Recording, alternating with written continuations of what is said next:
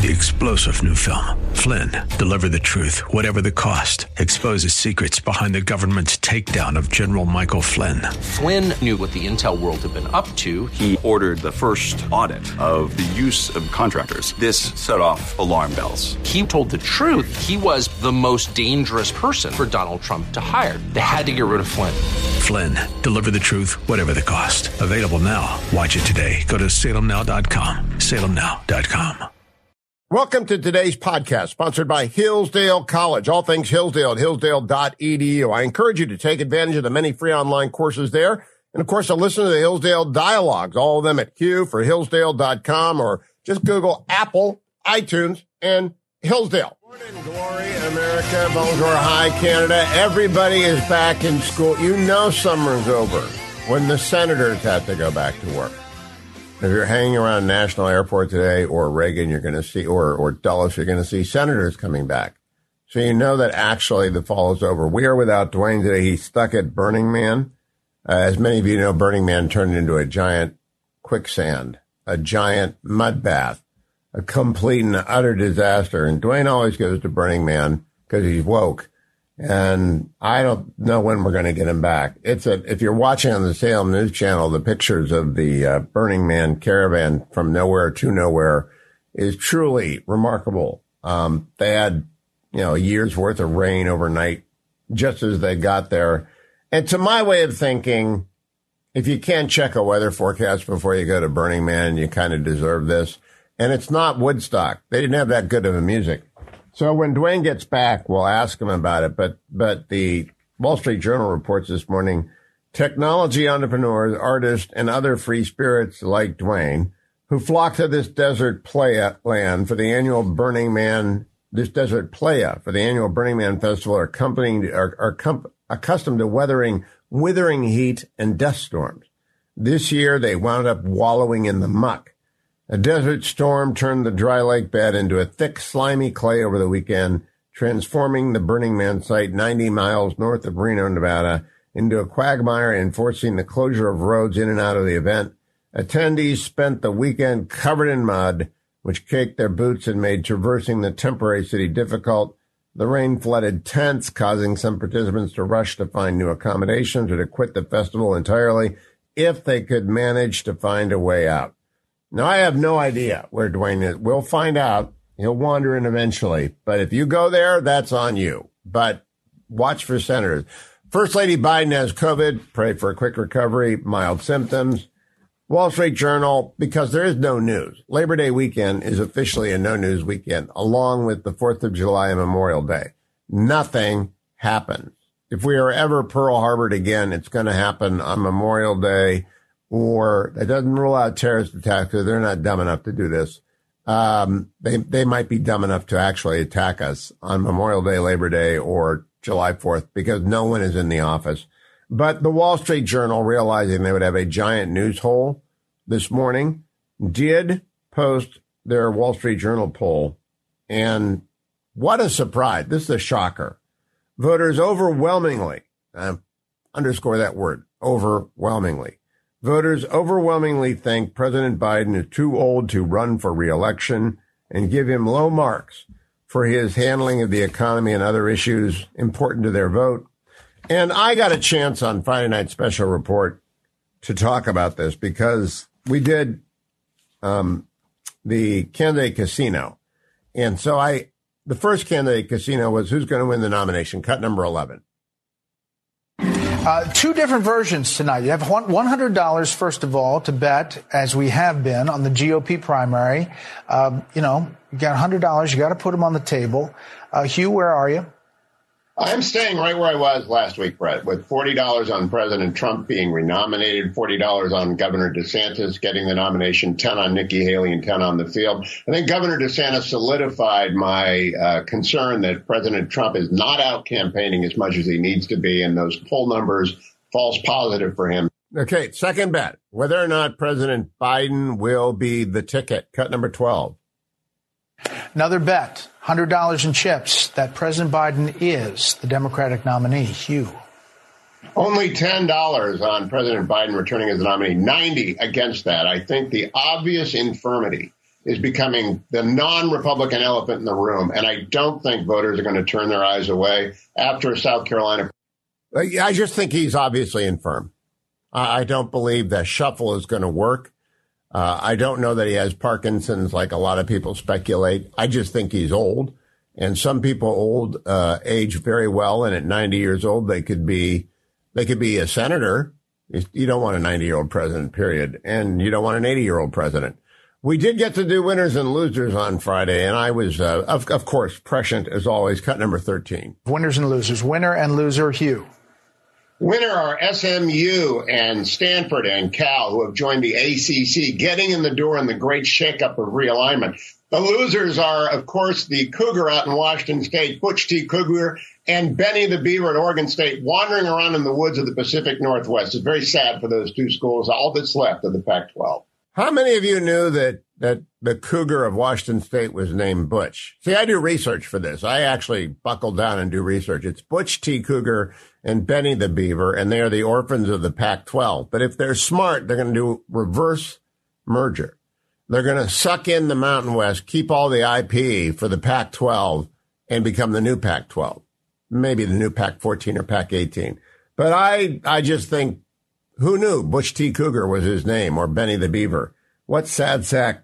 They're not Brutus Buckeye. By the way, the Buckeyes won handily over Indiana, and there is much wringing of hands. I'm sore. I did 10 miles on yesterday, and it's my Labor Day long run. And my Labor Day long run is designed so that I can listen to the first Ohio State podcast, Buckeye Talk, The Pod. Doug Lamariz left the former and went to the latter, but you still have Nathan Baird and Stephen Means and a new rookie, Andrew, over at Buckeye Talk. So after a game, and the Buckeyes did beat the Hoosiers on Saturday, they post their post game on Monday. So I had two long podcasts to listen to, so I decided I would trundle 10 miles. So I'm a little bit sore this morning, just a touch. But that was my long Labor Day run, and I was talking to people at a end-of-summer cocktail party last night. Digger Mark was there, and Two Speeds Tony and Brian the Banker, and they were they passed me like 8 times going back and forth to the market and to the downtown, because I'm not moving very fast, mind you. I'm not sprinting, but I am reliable, and they asked me how I was fasting. Great, but we had a great time last night, but summer is definitely kaput. Kaputski, it's done. And don't let anyone else tell you that. Now, we also got a jobs report on Friday that we talked about on Special Report. And I think it's a very weak jobs report, which will lead me into the next segment. But cut number 10, this is my preview of the jobs report. We talk about the different visions, the prisms in which we look at the economy. Hugh, how do you look at it? I look at it in January 2020, Brett, versus today. The height of the Trump economy pre-COVID, unemployment was at 3.5%. The number of unemployed in the country were 5.8 million, and the interest rate was 3%. You could buy a house if you were a first-time homebuyer. Now those numbers are up to 3.8%, to 6.4 million unemployed, and, of course, 7% mortgages. So I think when you go back to the Trump economy pre-COVID and compare it to the Biden economy after trillions of dollars of spending, Republicans are looking forward to running on that comparison. And I think it's going to be in a recession next year. Economists are split. Now, I think Joe Biden's a failed president, and he's an old president. So I'm looking forward to 2024. And the only one against whom it would be close is former President Trump, because of his legal woes. And he can't campaign. He's not out campaigning. And that really does cripple him. He does need to do rallies. He does need to do interviews. He does need to be on television. He's not doing any of that because of a pending trial, both in D.C. and in Georgia. I do want to also point out the underlying economic weakness. There are 3 stories this morning that I want to raise for you, and we'll discuss after the break. Investors raise question after Sequoia Capital's turbulent year. One of the most tumultuous 12 months in the 51-year history of Sequoia Capital has spun off its highly profitable Chinese arm, slashed the size of crypto investments, and lost key partners, including veteran Michael Moritz. Now, when you get VCs, venture funds like Sequoia dumping assets and shedding and people making withdrawals, then you realize that the big money is very worried. Then we have the story in the Wall Street Journal. Spotify's $1 billion podcast bet turned into a serial drama. Spotify's losing that whole billion. They chased a bright, shiny object. First it was podcast, then it was crypto. And then finally, China's biggest home builder reels as economy slows. Now, Country Garden managed to scrape together one more debt payment, but they're going to tumble down in 3 months. So the world economy is on the brink. Joe Biden is like 105 years old, and everybody is worried. But I'm not, because the senators are back. I mean, if you just hang around nationally, you're going to see them come in, because they got to go back to work on this Tuesday, September 5th. I'm Hugh. Lots more coming up. Hopefully, Dwayne will get back from Burning Man sometime this week. Stay tuned. Welcome back, America. I'm Hugh Hewitt. David M. Drucker is with The Dispatch, chief political correspondent for thedispatch.com. Good morning, David. I hope you had a great Labor Day weekend. Hey, Hugh. But David, tell me something about No Labels, will you? I had a couple of house guests this weekend, and both of them asked me, who would No Labels nominate? And I said, I'd have no idea. You? First of all, no, I don't. But, it's interesting the way No Labels came up in conversation. It's the same way it's come up in conversation for me with people, which is I'm going to vote one way or the other. Like, I'm definitely going to vote, this way or that way in this upcoming election. But, God, is that really going to be our choices all over again? And what's this No Labels thing? I hear they might nominate somebody who's just not them, and maybe they'd be good. And who are they going to be? And here's the thing about No Labels. I've spoken to them a couple of times. Their theory of the case is that if we have a Biden-Trump rematch that's baked in, and that is going to happen, that there is going to be so much frustration and unhappiness with that. It's not only could they nominate a candidate that's different, that would intrigue, that it would scramble the entire electoral college map. That deep blue states and deep red states, or very blue, very red, that could be, maybe a little tight, not going to flip. All of a sudden, all of these contests are flippable in these races if you pick some sort of unity ticket. Now, look, my response to them is always, well, you think you like these candidates now because they're just different, right? It's kind of like when your team's losing in football. You always think the backup quarterback's the answer. Except there's a reason why he's the backup quarterback. Occasionally there's a surprise. We know who those are, but oftentimes there's a reason why second string is second string. Yeah, there are no Brock Purdy's out there. There are no Brock Purdy's among the would-be. I just want to know who they think it's going to be, because if you nominate... They don't think anything right now, I guess is my point, is they're vetting a collection of candidates. And they have this idea that you'd have a Republican presidential nominee and a Democratic vice presidential nominee, or vice versa.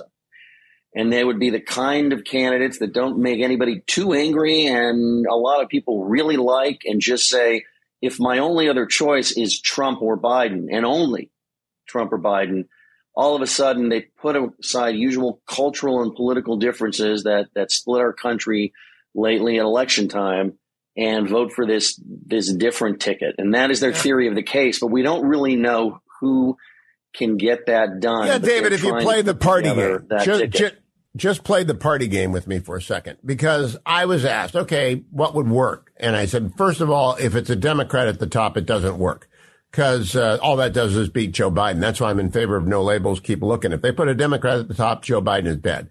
And that's the Republican, whether it's Trump or Nikki Haley or Ron DeSantis, they win. They walk in if there's a Democrat at the top. So they got to find. Now, there are a lot of Democrats you could put in the second spot. You could go get Admiral Stavridis, for example, who is coming up later in the show, and put him in the second spot, and he'd be a fine unity candidate. But they got to find someone, some Republican who's plausible. And I want to know if you agree with me.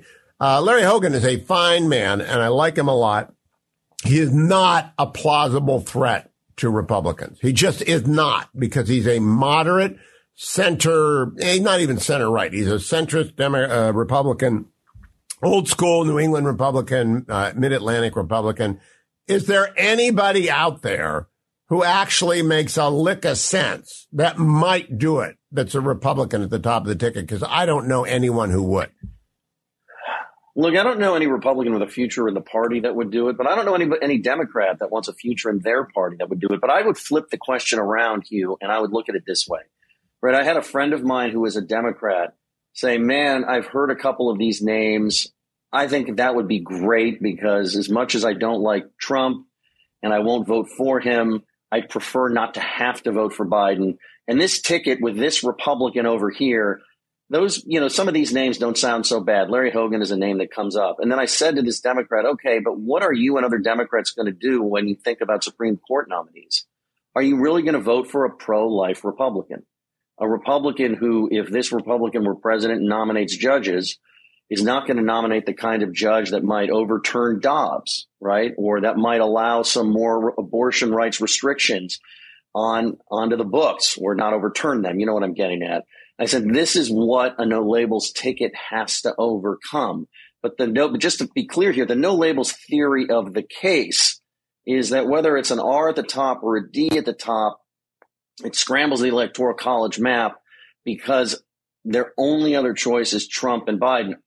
Look, I don't really buy their theory of the case as a matter of political analysis, but that is their theory of the case. I'm so, just looking for names. To me, it's not so much about the names. It's not so much about the names. Hi, everyone. If you've been injured in an accident that was not your fault, listen up. We have legal professionals standing by to answer your questions for free.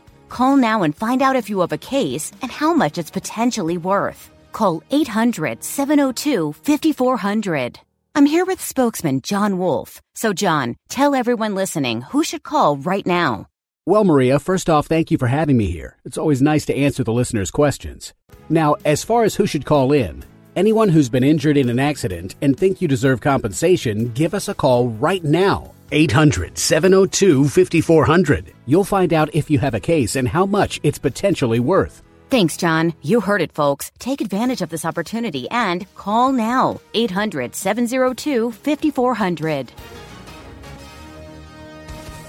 Advertisement sponsored by Legal Help Center. May not be available in all states.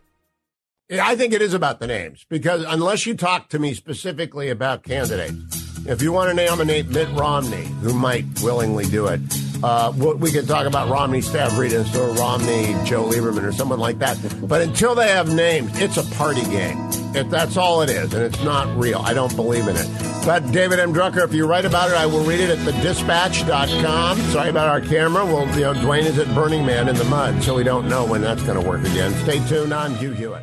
Morning, Glory America. Bonjour, hi, Canada. I'm Hugh Hewitt. Byron York and I were together on Special Report on Friday night. We disagreed about whether Joe Biden will be the nominee of the Democrats. I don't believe he will be. Byron believes he will be. Good morning, Byron. How are you? Good morning, Hugh. Doing well. Now, since we were together with Brett on Friday night, the Wall Street Journal put out a poll of 1,500 registered voters over the weekend because there is no news. 73% of registered voters say Joe Biden is too old to be president. That is a stunning number, Byron. Are you hanging on to your Joe Biden will be the nominee? I am. And actually, you know, there was an interesting story yesterday or the day before from Nate Silver, who just looked at death rates for men as they turn 80, 81, 82, 83, 84, 85, 86.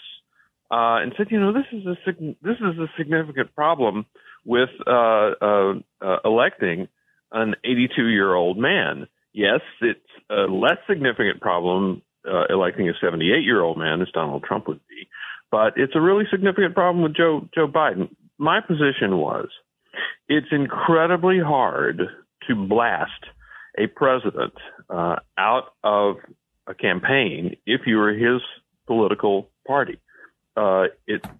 Political parties are very, very reluctant to eject their own candidate, their own president.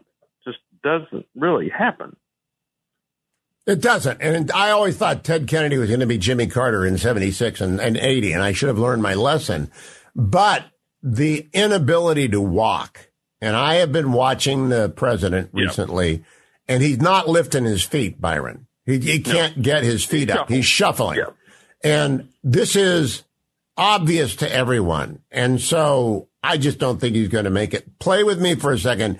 If, in fact, he wins in South Carolina and then exits stage right in a choreographed exit that is designed to allow someone other not named Harris to be nominated, who is the Democrat most likely to walk in and win at that point the nomination? Well, I think you have to look at the governors who are out there actually loyally campaigning for him right now. So you have to look at Newsom, Whitmer, Shapiro. There'll be some Cooper. There's some that I'm not going to remember. Polis in Colorado. Yeah. Yeah. You look at these Democratic governors who have already been positioning themselves for this, if in case it happens. You know, because going out and loyally campaigning as a Democrat now, campaigning for Joe Biden, is a good way to put yourself in position to succeed Joe Biden. You know, if the unexpected were to happen that he actually gets elected again and he serves his term, well, you're in position for 2028, but more likely you're in position for 2024. So I think it would have to be. I don't think there's anybody in the Senate, you know, from the 2020 field, Booker or Warren or Klobuchar, who is probably going to jump ahead of the governors. I agree. And I think that's Newsom just by virtue of the ability to raise money and name ID and win the California primary. Yeah, he's already out there. Yeah. So now play the party game with me, because we had two sets of guests for dinner on Friday and Saturday night. We played the party game with both of them about No Labels, because they don't want to vote for Biden and they hate Trump, the people that came by. And I'm a loyal Republican. I'll support the nominee. But. If you're No Labels and you have to come up with someone who could actually win, I think it's got to be a Republican at the top. Otherwise, it just helps us. I'm all in favor of No Labels if they put a Democrat at the top. That helps the Republicans. But if it's a Republican, who do they possibly have not named Mitt Romney? Republican? Yeah. What would No Labels? Larry Hogan doesn't win. The name Larry Hogan talking about was Governor Hogan, right? Right. And he's a wonderful man and a friend of the show, but he could not possibly win, and he would take votes away from Biden. He's not really going to have any effect on the race, it seems to me. And there just isn't one. I remember in 2020, Trump didn't have a lot of campaigning he had to do, but he went to the Iowa caucuses, even though there really was no Republican Iowa caucus. And Joe Walsh, the former radio host, was there campaigning against Trump. And so I go to an event of his, and it's an event with Democrats. And they all agree that they hate Trump. But then they start going over issues, and they don't agree with him at all. I mean, he's in favor of school choice, and he wants to cut federal spending, and he wants to spend more on the military. I mean, he wants to do all of these Republican things, right? Except he hates Trump. And it was this ridiculous meeting in which they could all agree, like 10 minutes out of every hour when they were going on about Trump. This is having a Republican running as an anti-Trump candidate just doesn't work. It doesn't work. It's a party game. It's silly. And I'm all for No Labels because it inevitably will hurt Biden. It just will inevitably hurt Biden. That's why Democrats are extremely angry about this No Labels stuff. I mean, they're not saying, oh, gee, some No Labels candidate's going to come out and win. They're worried he'll take a percentage point or two from Joe Biden, and that could be enough to make Biden lose to Trump. Does Cornel West take enough away from Biden to make Biden lose? You know, actually, Cornel West's candidacy was taken more seriously than I would have done at the top. I think not. I just don't see Cornel West taking any significant number of voters from anybody. All right. Now, my last question, and we'll revisit this, Byron, but if they nominate 82-year-old Joe Biden, and he can barely make it up the steps of Air Force One, even if they they put a ramp on and they wheel him up. He's going up the lower entrance, yes. Yeah. Let's just say They're stuck and they have to do it. Do you believe that Democrats will stay home? Because I think they will. I think that Democrats down ticket are going to lose because Joe Biden is the nominee. If Donald Trump is on the ballot, I do not believe the Democrats will stay home. Trump is an enormous motivator. And people say, boy, how did we have so many votes? 80 million votes. Well, because Trump is an incredible motivator of voters. So, no, they don't stay home and they go vote. So and if I translate this well, are you of the opinion that any other Republican not named Trump wins? Yeah, I think then it becomes a generational contest, and people can just openly admit, Joe Biden really is too old. Ron DeSantis is 40-something, or some other candidate is 50-something, or even 60-something. And it's really time to get someone younger in, because we do have this weird gerontocracy in Washington, and it's time to stop that.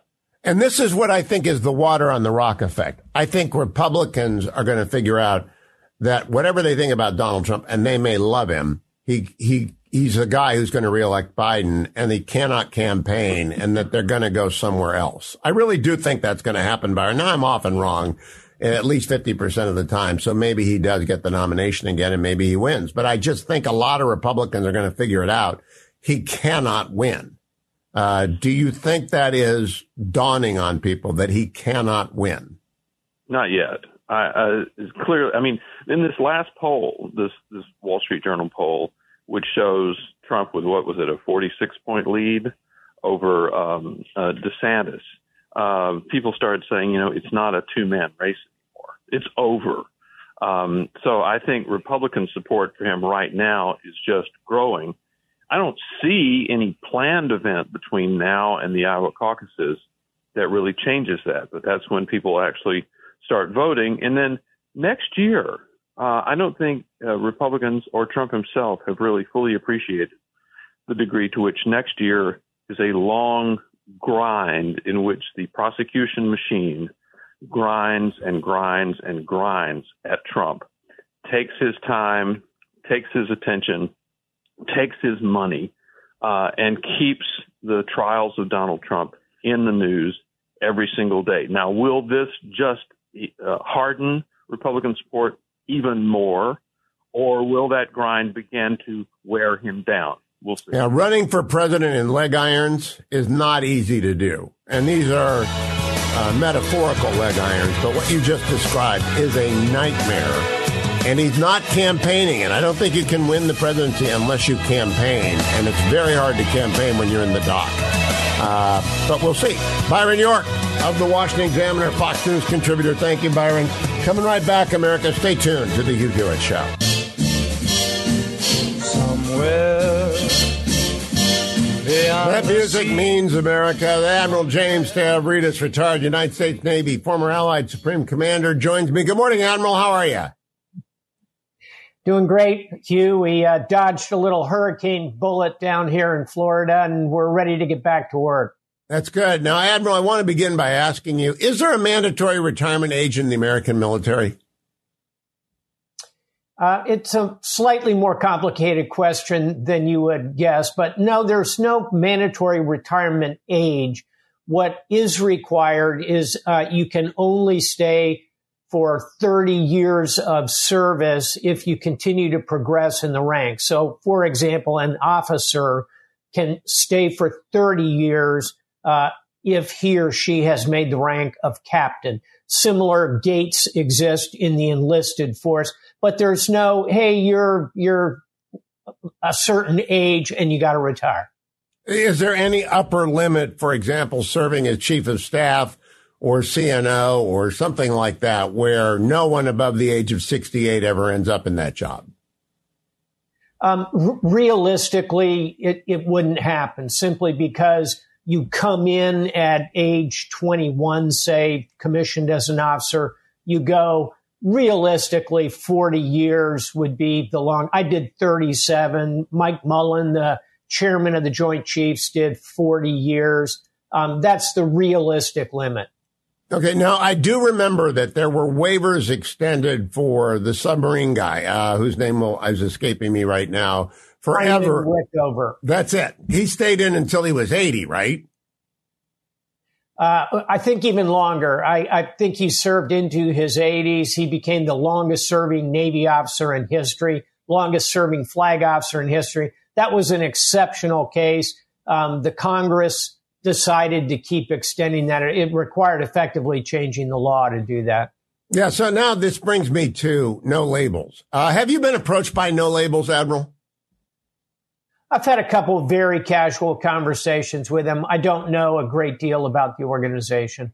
Yeah, my theory is that if they found a Republican who could win, they would come and ask you as a naval officer with maybe some Democratic history to be the bottom of the ticket. So I would assume that you would do that. Would you have any interest in ever doing that? Would you rule it out? That's the best way to put it. Would you rule it out? I would never rule out serving the country. So given that, that you wouldn't do that. Do you think there are any Republican sitting officials that you know who, I mean, sitting officials who would serve at the top of that ticket? At the top of the No Labels ticket, I'm unaware. Like you, I've read the press reports. I think I've seen reports that John Huntsman is kind of in that orbit, former governor. I've seen that on the Democratic side, Joe Manchin's name mentioned.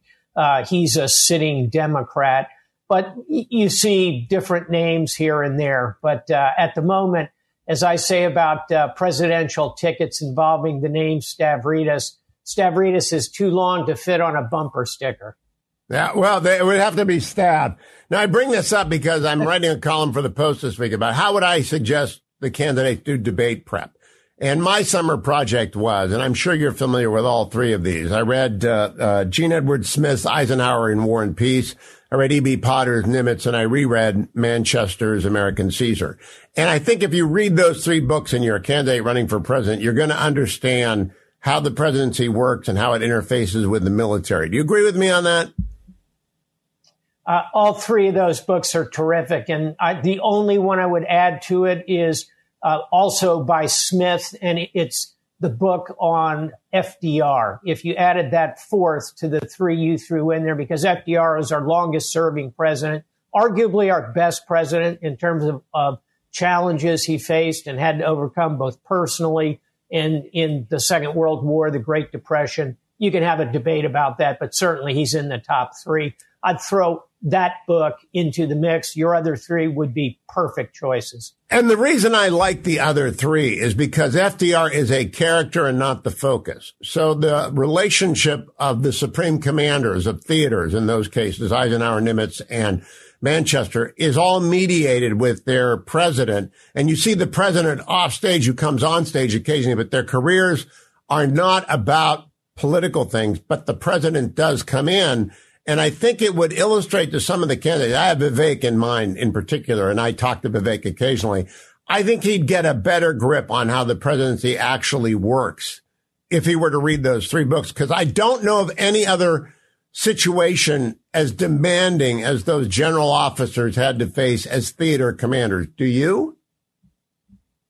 No, I think that's absolutely crystal clear. I mean, any theater commander has got, in particularly the ones you're describing in those eras, hundreds of thousands to millions of troops in daily combat, life and death, huge geopolitical issues, logistics. Let's not forget that. How do all those pieces and parts flow in? I was just rereading, one of my summer reads was to reread Crusade in Europe, which was Eisenhower's memoir of his time in World War II. It's a remarkable book, actually written by him, similar to Grant's memoirs of the Civil War and his life. And Ike spent more time managing logistics and personalities than anything else. That is what came home to me. Logistics and all these theater commanders. And I don't know much about Mountbatten, and you can tell me. I'm going to ask you if I need to read about Mountbatten. They spend their life making sure that the right stuff gets where it needs to be. And occasionally they do grand strategy, and occasionally they decide that the Ninth Army is going to go from Montgomery back to Bradley. There's a big command decision. But generally speaking, they're managers of vast operations that dwarf anything by comparison in the private sector. And that prepares them to be leaders. And then they deal with the president, and they have to explain to the president what's going on. I just think can you think of three better books that prepare a president or a presidential candidate to be commander in chief? No, I think those would be three, a group that I could throw out there. But back to Montgomery, personally, I wouldn't do a deep dive on this is Field Marshal, British Montgomery, who was kind of Ike's, roughly his deputy during a great deal of the war, one of his commanders certainly, and went on to be the first deputy Supreme Allied Commander when Ike became the Allied. So the thing to know about Montgomery, back to logistics, is that he was incredibly cautious, and he never wanted to launch an attack unless he had a overwhelming command ratio. He liked to have 15 times the number of troops as opposed to a Patton who would go ripping in there in a balanced program. And so I'll close with this. Hemingway named a martini after Montgomery. He called it the Montgomery Martini because it was so dry. It was 15-1 gin to just a tiny dash of vermouth. A kind of an ode to this extreme caution, but really what underlie it was his devotion to logistics. Now let me ask you two questions. What about Mountbatten? Do I actually need to read a biography of Mountbatten? Because that's the fourth theater. No one ever pays attention to Burma, China, India, or Stillwell. I know there are books about it, but is it really necessary to understanding the war? Not in the context you're describing, particularly because Mountbatten was really driving the land war in that theater, and compared to what was going on in Europe on the ground and in Russia, although the numbers are very large, it didn't have the sweep and the scale that you see, and of course the air and the invasion, the sea control, all that was controlled by Douglas MacArthur. So you covered that with American Caesar, I think, quite well. So then the question becomes, how valuable is it to know the ins and outs of Marshall and King? These are the grand strategists for the Navy and the Army. And how important is it to know that, to know the war? Oh, I think vital. And Leahy, I'd put into that mix as well. Admiral Leahy, who was FDR's, essentially his chief of staff through much of this. King was the commander of the Navy, if you will. Marshall, the commander of the Army. The three of them together are not often studied, too little discussed, but very essential to the thesis you're developing about how the commander-in-chief goes about his, or in today's era, her ability to manage that war. Because, again, a flip side of all this is FDR was not picking up the phone and calling Ike. He was talking to Marshall. He was talking to Leahy. He was talking to King. Similarly, he was not picking up the phone to call Nimitz or MacArthur in the Pacific. So to understand Washington, I think you need to dive into those three characters. I'll give you a book, if you haven't read it already, on Ernest King, who is famous curmudgeon. It's called Master of Sea Power by Thomas Buell. And King was the biggest personality of all of them, if you will. A huge ego. He invented his own uniform for the Navy, which was Battleship Gray, and everyone refused to wear it. Everyone wanted to stay in the blues and the whites that we always wear. So when he would go somewhere, people would dress up in this gray uniform he'd invented. And the minute he left, they'd take it off. Now, I have a thesis to trot out in our 2 minutes left, Admiral. The essence of commander in chief, the essence of it is FDR deciding not to bring Marshall, who desperately wants to be the supreme commander of Overlord, but to leave him in Washington, D.C. And it hurts FDR to not do it. It hurts Marshall not to get it. Eisenhower's, of course, is happy, but it's the best decision. I think it's sort of the essence of being commander-in-chief. What do you think? You're absolutely right. And Colin Powell, who's another figure in this conversation, certainly worth studying and reading his autobiography, My American Journey, which walks through his life as a national security advisor, chairman of the Joint Chiefs, Secretary of State. It's a kind of different optic, but I'd certainly consider that in your conversation about how to be a commander in chief. But Colin Powell said, being in charge means disappointing someone. And that's a fundamental tenet of leadership. You can't make everybody happy. Too many commanders, I think especially these days, tend to push a bit too hard, trying to make everybody happy. That's a very good word to close on. Admiral, I'm glad that the hurricane missed you. Talk to you again next week. Don't go anywhere, America. I'm Hugh Hewitt. Stay tuned. Morning glory, America. Bonjour, hi, Canada. I'm Hugh Hewitt. If you're watching Special Report on Friday night, my guest, Brett Baer, threw a new campaign casino question at the panel. And the question is Joe Biden going to be the nominee? Good morning, Brett. I know you came up with that question. I am curious. Did you know the Wall Street Journal poll was coming out when you put that question on Candidate Casino? I did not. And, it just bubbled up as something that people were talking about. And I figured to get the panelists to weigh in with their dollars on Candidate Casino to see how they stood. I think that poll is shocking, but it does track what we've seen in other polls about the president being too old, even among Democrats, in numbers north of 70%. Yeah, this is the key paragraph. And this poll was done, by the way, by a Democratic pollster named Michael Bosian and a Republican pollster, Tony Fabrizio. So it's pretty down the middle. Although the candidates are only 3 years apart, Trump and Biden, 73% of voters said they feel President Biden is too old to seek a second term, compared with 47% of those who said the same of the 77-year-old former President Trump. 2/3 of Democrats said Biden was too old to run again. I think that's news, Brett. Do you? Yes, 100%.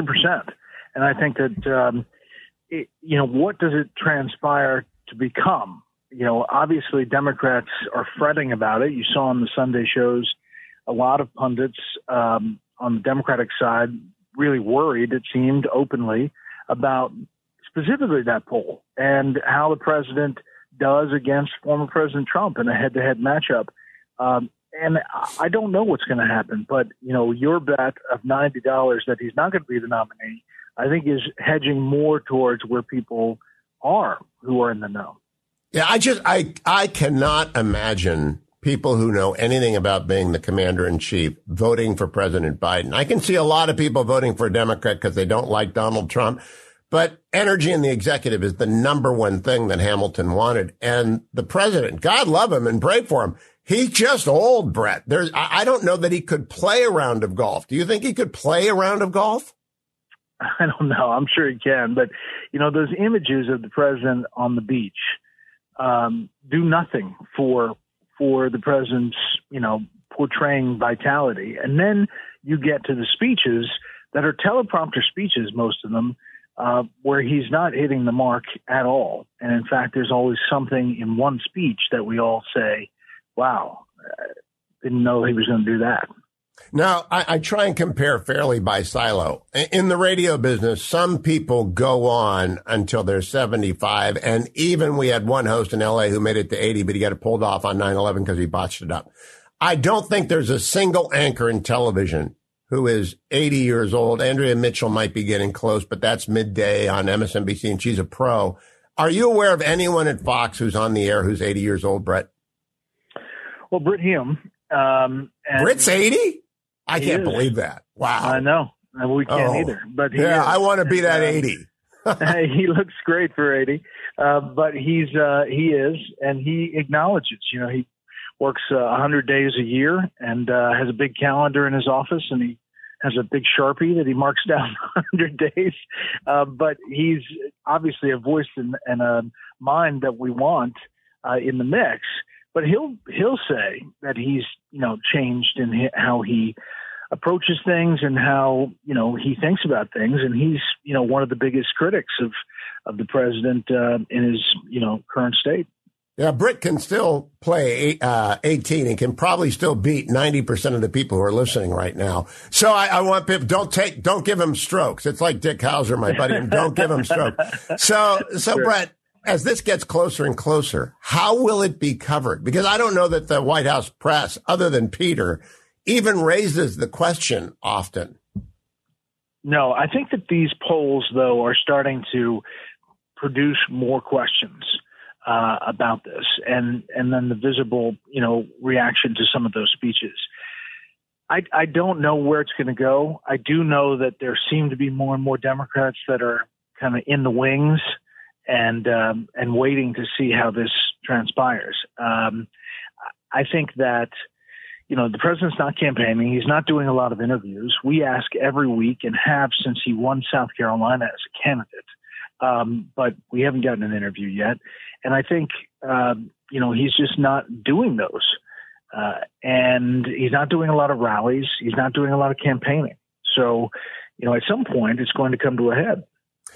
Brett, off the top of your head, can you recall even one modestly combative interview with President Biden in which the questioner got to ask 4 or 5 or 6 follow-up questions on anything? Because I can't come up with one. I don't think there is one. I really don't. I mean, early on, he had a town hall. Maybe there were a couple of challenging questions, but then they kind of moved on. So I actually don't think there's been an interview that has probed and followed up on his actual answers. You're right. Now, this takes me to... Go ahead. The other thing is what company is going to have a 82-year-old CEO and choose to hire that person to be CEO? There is not a company that is cheap. There's only private investment firms like Carl Icahn and people like that who are running their own money, and Warren Buffett, and even Warren Buffett isn't running his own money anymore. He hired a couple of vice presidents. It just doesn't happen. Nobody does. Right. The liability is too high. Now, Brett, in terms of No Labels, I asked Admiral Stavridis earlier today if he'd talked to him, and he admitted he talked to him a couple of times. But I'm trying to come up with a ticket that would actually be viable in my mind, just as a matter of conversation on the radio. I can't think of one. It would require a Republican in office, not Governor Hogan, who's a friend, not Senator Romney, who would then be former Senator Romney if he were to take that job, or he might be finishing out his term. I can't think of one Republican in office who would take that job. Can you? In office? No. I mean, I no, because there's not a Republican that I think is going to back away from and step in front of the party like that. I mean, a Mitt Romney potentially could, I suppose, but you know, he's running for Senate in Utah again. Yeah, I really do not think it's viable. And if you put a Democrat at the top, just drains from Joe Biden. It's got to be a Republican Democrat, and I can't come up with a Republican, and Larry Hogan doesn't do it. So all the effort and time and money that's going into that, is that misspent time, effort, and money, in your opinion? Well, you know, these guys say they're going to get it on every ballot, you know, and they're ticking down states where they're actually getting on ballots. Could there be a Manchin huntsman? Could there be I don't know if it's going to – I don't see how it's successful in the current environment. However, there will be a hunger for something else if it is a Biden-Trump battle again. There will be. And there is only one Republican who comes to mind who might be willing to do it and who would be viable, and that would be Governor Glenn Youngkin after – if former President Trump got the nomination and if No Labels was viable, you could see Glenn Youngkin teaming up with a Stavridis or somebody like that and being viable. But I don't think he's going to. I like your phrase. They have to put themselves in front of the party. That is, it's a killer of a career if you intend to have a career, right? As a Republican. Yeah, I think so. And remember, there's also the down ballot implications and what that means for you know, control of the Senate, control of the House. All of it is, you know, party centric. And, you know, I think there may be a possibility if it's Trump versus Biden again. But again, it's still a long shot. You gotta run the gauntlet. Have any Democrats said to you off the record that they're worried about the down ticket effects of President Biden? Because I know he got 80 million people to show up in 2020, but I don't know that the fragile Joe Biden can get 80 million people to go to the polls, even if it's Donald Trump. A lot of worry. Privately, it's like a four-alarm fire. And, you know, they are pinning a lot of hopes on the issue of abortion and some of those referendums in different states and swing states. But if you don't have a strong top of the ticket, it's really tough. Yeah, I want people to mark it down on Friday. You brought it up for the first time I've seen anyone bring it up in Candidate Casino, and then the Journal poll came along. It is the issue for Democrats. Brett Baer, always a pleasure talking to you. Have a great week. Everyone's back to work inside the Beltway, including Brett Baer, who never took a vacation, actually. So thank you, Brett. Don't go anywhere, America. I'm coming right back after the break. I got to update you on markets and things like that. And then at the bottom of the hour, I've got lots more coming up. I can't remember who I've got at the bottom of the hour, but I got somebody at the bottom. Senator Cotton. We're going to talk about commanders who are 80 years old. This is the only story today, is this Wall Street Journal poll, and I hope you're aware of it. 73% of Americans say President Biden is too old. I've never seen a number like that. Stay tuned. I'm Hugh. Wasted away again in Margaritaville. Welcome back, America. I would be extremely surprised if Tom Cotton has ever been to a Jimmy Buffett concert. Senator Cotton, good morning. How are you? Good morning, Hugh. It's good to be on with you. I cannot say that I ever have been to one, but yeah, America lost two great Americans over the weekend, Jimmy Buffett and Bill Richardson. So my thoughts and prayers go out to their families and loved ones. I agree on both counts. I want to ask you, Senator, about President Biden. The big story of the day, I was just talking about this with Brett Baer, is the Wall Street Journal poll that shows 73% of registered voters, including 66% of registered Democrats, believe that President Biden is too old to seek a second term. First question, have you sat down in a meeting with the president in the last year? Well, Hugh, before I get to your question, let me just say that 73% of American voters are correct, and I'm not sure what 27% might be thinking. It won't surprise you to know that my invitation to the White House so far has been lost in the mail, but I have spoken to numerous senators, both Democrats and Republicans, who have been in meetings with the president and who knew him when he was vice president or senator, and they say that he has definitely lost more than a step, as anyone who can see. When he speaks in public, you know, often seems confused about where he is or what he's doing, or he makes significant consequential mistakes, like blurting out that U.S. policy is regime change in Russia as we try to help Ukraine take its territory, or 4 times in 13 months, seeming to reverse our policy towards Taiwan, only to have his staff walk it back in a matter of hours. So that poll, although there's a lot of people talking, should not be surprising to anyone who can see with their own two eyes Joe Biden's decline over the years. He's just too old to be president, and certainly to have a second term. Now, I know that a lot of Democrats don't like to speak ill of their party's nominee, but you've got friends in the Senate. And I say friends loosely. I mean, colleagues like Sherrod Brown and John Tester and Bob Casey Jr. and Joe Manchin. And there are others who have to run for reelection in a year and a half. They have got to be worried that even if the former President Trump is the nominee, that Democrats are just not going to turn out to vote for a guy who is manifestly not equipped to be commander in chief. Have any of them confided that to you? I'm sure they're all quite worried about it. I mean, you saw this in 2020 as well. The Democrats were expecting to win 6, 7, 8 Senate seats, and they did not have anywhere near that gain because Democratic enthusiasm for Joe Biden is low, and Republican enthusiasm for President Trump at the time was very high as well. So I'm sure many Democrats are worried not just about losing the White House, but also about losing control of the Senate or losing an even bigger margin in the House of Representatives. I mean, that's one reason why they continue to concoct more and more far-fetched schemes to try to beat the former president if he is our nominee. You know, all right. They were worried that the polling earlier this year showed that he was running even or slightly ahead of Donald Trump. So they rolled out 4 indictments. now the indictments don't seem to have made much of a difference, and Donald Trump is still running even with Joe Biden. So what do they do now? Now they're concocting this crazy scheme that somehow the 14th Amendment disqualifies Donald Trump from even being on the ballot. And what's worse, they are proposing that you put that decision in the hands of partisan Democrats, like the Secretary of State in a state like Michigan, to unilaterally remove the leading candidate of the opposition party from the ballot. For the people who claim that they are always on the lookout for our democracy, almost nothing could be more undemocratic. You know, I find that so absurd because the 14th Amendment, even minor originalist, not like capital O originalist, but anyone who pays attention knows that that was intended to disqualify former Confederates from running for office in the Union after the Union was restored. It's got nothing to do with today. And I know they found two conservative scholars who wanted to make a name for themselves, and so they wrote it up. And I know that my friend Mike Ludig agreed with Lawrence Tribe that it works. No, it doesn't. It's absurd. And I'm not going to spend any time on that argument. I do want to ask you about Merrick Garland. You're on Judiciary.